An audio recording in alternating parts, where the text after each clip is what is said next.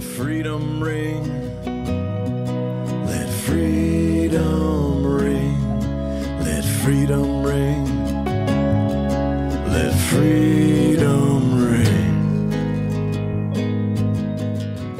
This is Under the Tree, a seminar on freedom with Bill Ayers.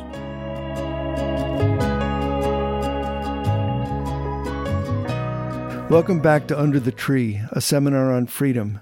That was Tom Morello getting us started, as always, singing a song of freedom. Thank you so much, Tom. I'm Bill Ayers, and with Malik Alim, we're gathered here under the tree with you for our seminar on freedom. We breathe deeply and count ourselves active members of an energetic and insurgent community.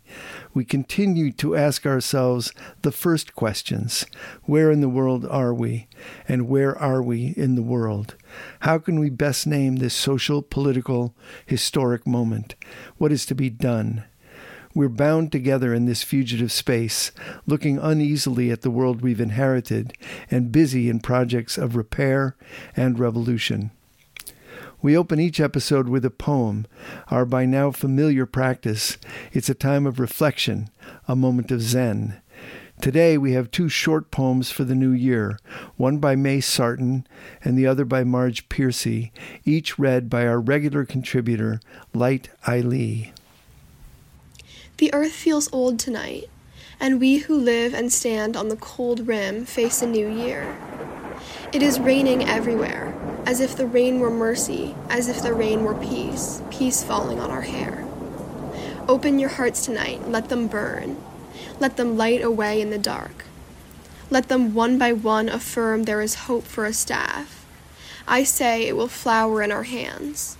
We shall go garlanded. There is fine, fresh stuff of faith for a coat. We shall go warm. We shall go on by the light of our new hearts. We shall burn mightily in the new year. We shall go on together. O you who stand alone on the rim of the earth and are cold, I salute you here. 1937 New Year's Poem by May Sarton.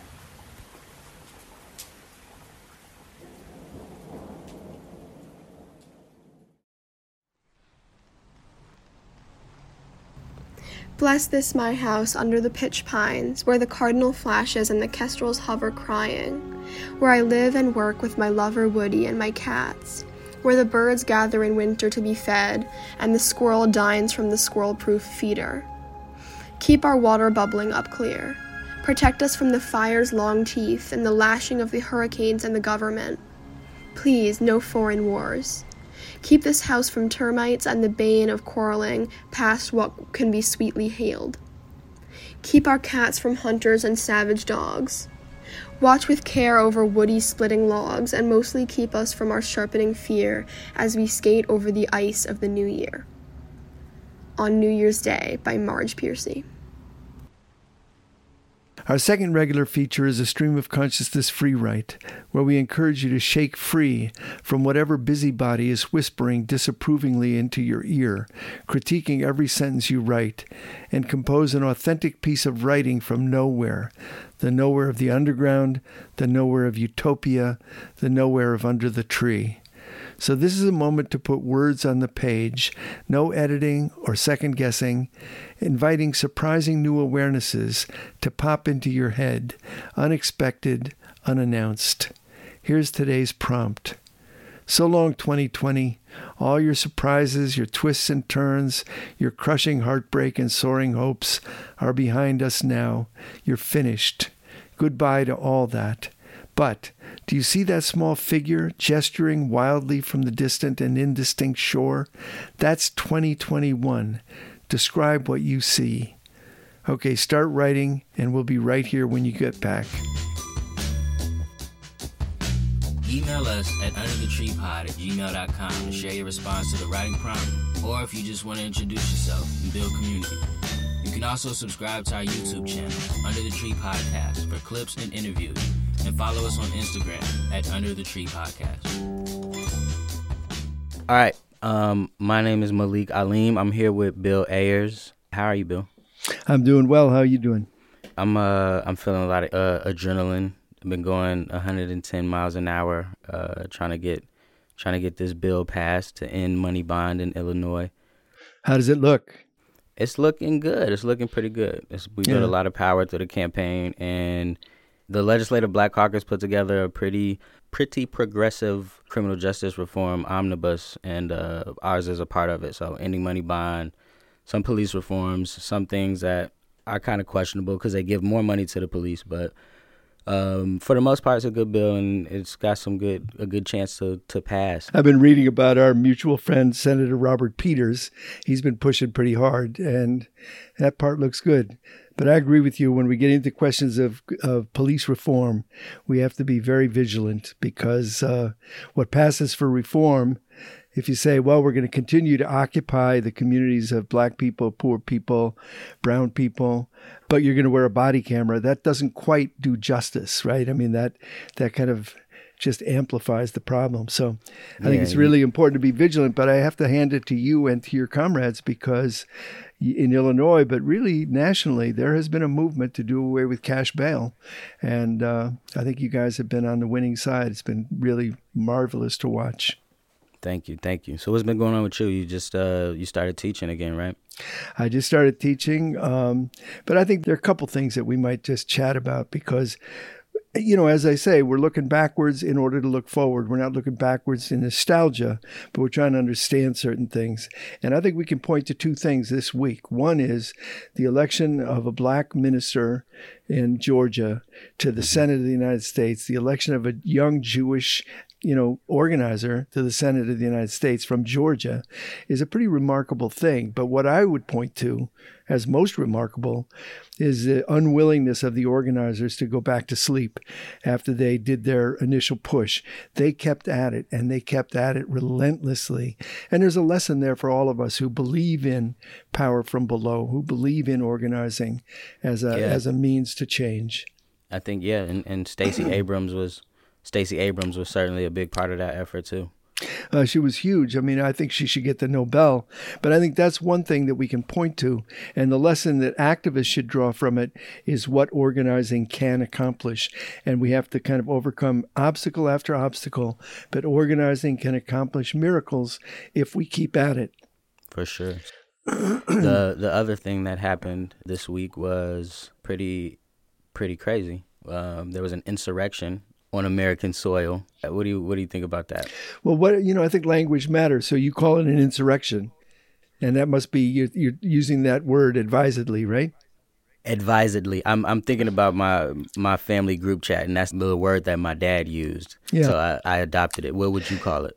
Well, I think that's a good word, and I, I would call it a white supremacist insurrection. And these people stormed the Capitol, and they announced they were going to do it that everyone knew they were going to do it. The President of the United States incited them to do it. His personal attorney incited them to do it. His family was there inciting them to do it. And mm-hmm. so everyone knew it was coming. And it was a white supremacist push to stop an election, to stop one formal last formal step in certifying a popular election. So, yeah, I call it a white supremacist insurrection. And the fact that the Capitol Police and the National Guard and everybody was not there, it speaks volumes about what our problem is when we try to work to reform law enforcement. I mean, you've seen the pictures of what the Capitol looked like when Black Lives Matter was a few blocks away, what the Capitol looks like when black protesters go there. There's no way. And here we see them moving the barricades, opening the doors, taking mm-hmm. selfies. Mm-hmm. That speaks volumes about the country we live in.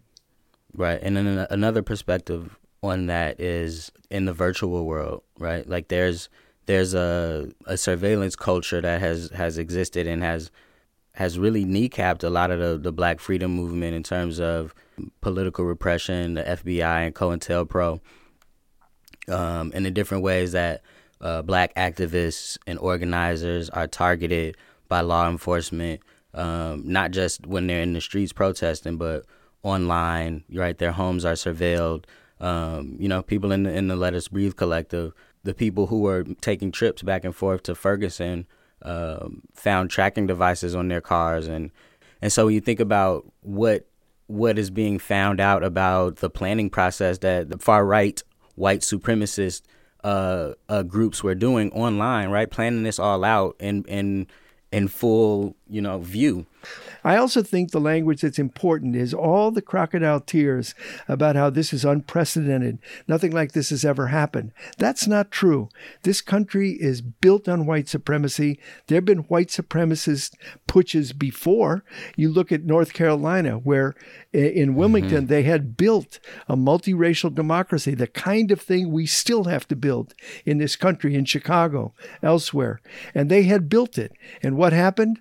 A gang of marauding white supremacist Klansmen like these guys showed up, mm-hmm. murdered people, burned down their homes and businesses, and that was the end of that. And here we are 120 years later, still living the, with the consequences of that kind of fascist, you know, uprising. So I don't think we should say it's unprecedented. The other way it's not unprecedented is the United States goes around the world overthrowing governments, rejecting popular will, and they do it routinely. So, this idea that somehow we're the exceptional country, we do things right, we're the paragon of democracy, that's a lie. But what's exciting about this moment is the lie is being exposed. And if people pay attention, they can see the dimensions of what white supremacy looks like in governance and what it looks like on the street. And here it is. Let's figure out how we're going to not only combat it, but fight through to a real reconciliation in this country where we can build a society, a multiracial, multicultural, participatory democracy. And that's where we should be heading. And that again means not back to normal. No, sir, not when the pandemic ends. We should go forward to something that's never existed, but has always been an aspiration. We don't want rule by the autocrats with the language and the kind of garment of, of of democratic freedoms. We want actual democracy. That means let the people decide.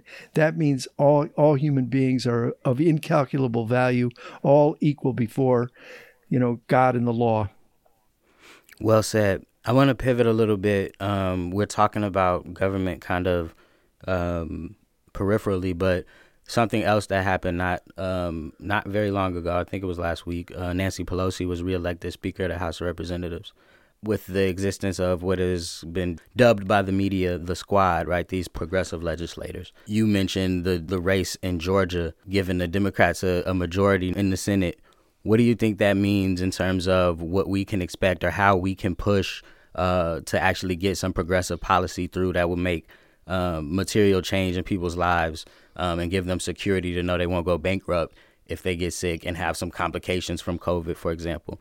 Yeah, I mean, once again, it underlines for me the point that our work is not actually to get into the weeds of how real politics exists in, in the in the nation's capital. Real politics is compromise. It is kind of figuring out what you can get. I think the squad is definitely progressive. They're the best people we've had in Congress. They they in the Black Caucus Uh, members of the Black Caucus are are the best folks we've had. So I think we should support them when they're right, and I think they make a better calculation than you and I could make about what's realistic in terms of winning, for example, the speakership. But let's remember this. Let's not get overjoyed about. I'm, i want to push back on that, Bill, because at the end of the day, at the end of the day, we're organizing. Right, people are organizing on the ground for Medicare for for all, right? Exactly. So so in terms of of what's real, like Nancy Pelosi has will not let that policy come to the floor for a vote. And so when we talk about the organizing work, what what is our job? What is our role as people who aren't trying to get bogged down in the in the weeds of the of the politics, but the organizing to push those politicians to do what we want, what we well, need absolutely. them to do. Absolutely. But what I'm saying about the speakership, for example, is I I trust Ilhan Omar, I trust AOC, I trust Cori Bush to know better than you and I know what's realistic in terms of what votes you can win and so on. But what I also believe is that you and I know that we can be on the outside building a movement that's irresistible. Nancy Pelosi isn't going to come to to our politics because we have the most persuasive argument. She's going to come to Medicare for all when there's a mass movement of Medicare for all on the ground. That's what we can build.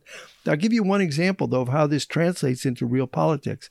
The Biden appointments have been kind of uniformly awful, you know, from a progressive point of view. Mm-hmm. They've been kind of uniformly middle of the road. Everybody in the mainstream is celebrating. I think awful. I think awful was the right word. yeah, I think Very so. corporate. Very yeah, corporate. very, corporate. And I think Merrick Garland. industrial complex. Yeah, and you look at Merrick Garland's record as Attorney General. He's no friend of, of progressive uh, justice reform. He he ha- he has a little aura around him because he was torpedoed by the Republicans when Obama appointed him to the Supreme Court. But he's not. Mm-hmm. Yeah, he he's doesn't have. He's so moderate. He's so middle of the road. So I don't think we should get caught up, you know, celebrating what is in effect compromise, business as usual kind of stuff. There's one exception. The exception is the environmental appointments are uniformly progressive. Now, why is that true? Well, it's true because the Sunrise Movement, 3, 360.org, all the organizations that built the environmental movement over the last decade and built for environmental justice. We got to have some environmental justice folks on the pod. People who see that it's not just a matter of ruining the planet, it's ruining the planet in a way that oppresses black and brown people here and around the world you know it disproportionately it hurts them disproportionately so we should we should support the progressive appointments that were made by Biden in his environmental crew. But that only happened because there was a movement on the ground. It wouldn't have happened eh, because it came, it occurred to Biden. I ought to go to these folks. So that's all I'm saying. I'm saying that in education, healthcare, jobs and income, housing, we need to be building those movements that can be of consequence. That's what I really, that's where I think our energy should go. So I'm not. The other thing is to not get too happy about the so-called Democratic majority. The Democratic majority Oh, no, is no, not. no, yeah, the. Democratic majority is not progressive. You you notice that when Biden makes appointments, the main thing they point to is diversity. The idea that you know there are people with black skin and brown skin and Asian folks and women. Right. That's not policy. You know, Margaret Thatcher was a woman and the most reactionary iron lady of, of all time. You know, you don't celebrate just because she's a woman. So the question is, what policies I mean, are they going to the same thing with right. Same same thing with Kamala Harris. That that was the the thinking behind that choice. Well, exactly. for so here's here's the real question. The real question is how do we build a movement? How do we build on what happened last year? And I credit you and your comrades and folks like you with building a movement that had such clarity and such moral force. We can't let that go. We got to be back in that. And I frankly think that what happened Wednesday with the right wing white supremacist insur- insurrection, the attempted insurrection, that opens a space for us. And I think that we should use that space to re energize all that we had happening in the wake of George Floyd, in the wake of um, uh, Breonna Taylor, and in the wake of, frankly, eh, very important. It's not just those killings that were important. The other thing that happened simultaneously was the woman in Central Park calling the cops on a bird watcher. You know, remember this? You know, the Karen moment. And the reason that's so important is because white people like to hide behind the fact that they're innocent. And that young woman voted for Obama, good person, so on and so on. She knew that her phone, with her phone, she had access to the armed agents of the state and she could deploy them against the black man in her favor. And she used it. That's in that's the kind of phony white innocence that we have to combat. So I think we're in a great position to spring forward, but I think we can't let up from the ground game. Yeah, I think that's a good way to put a bow on it.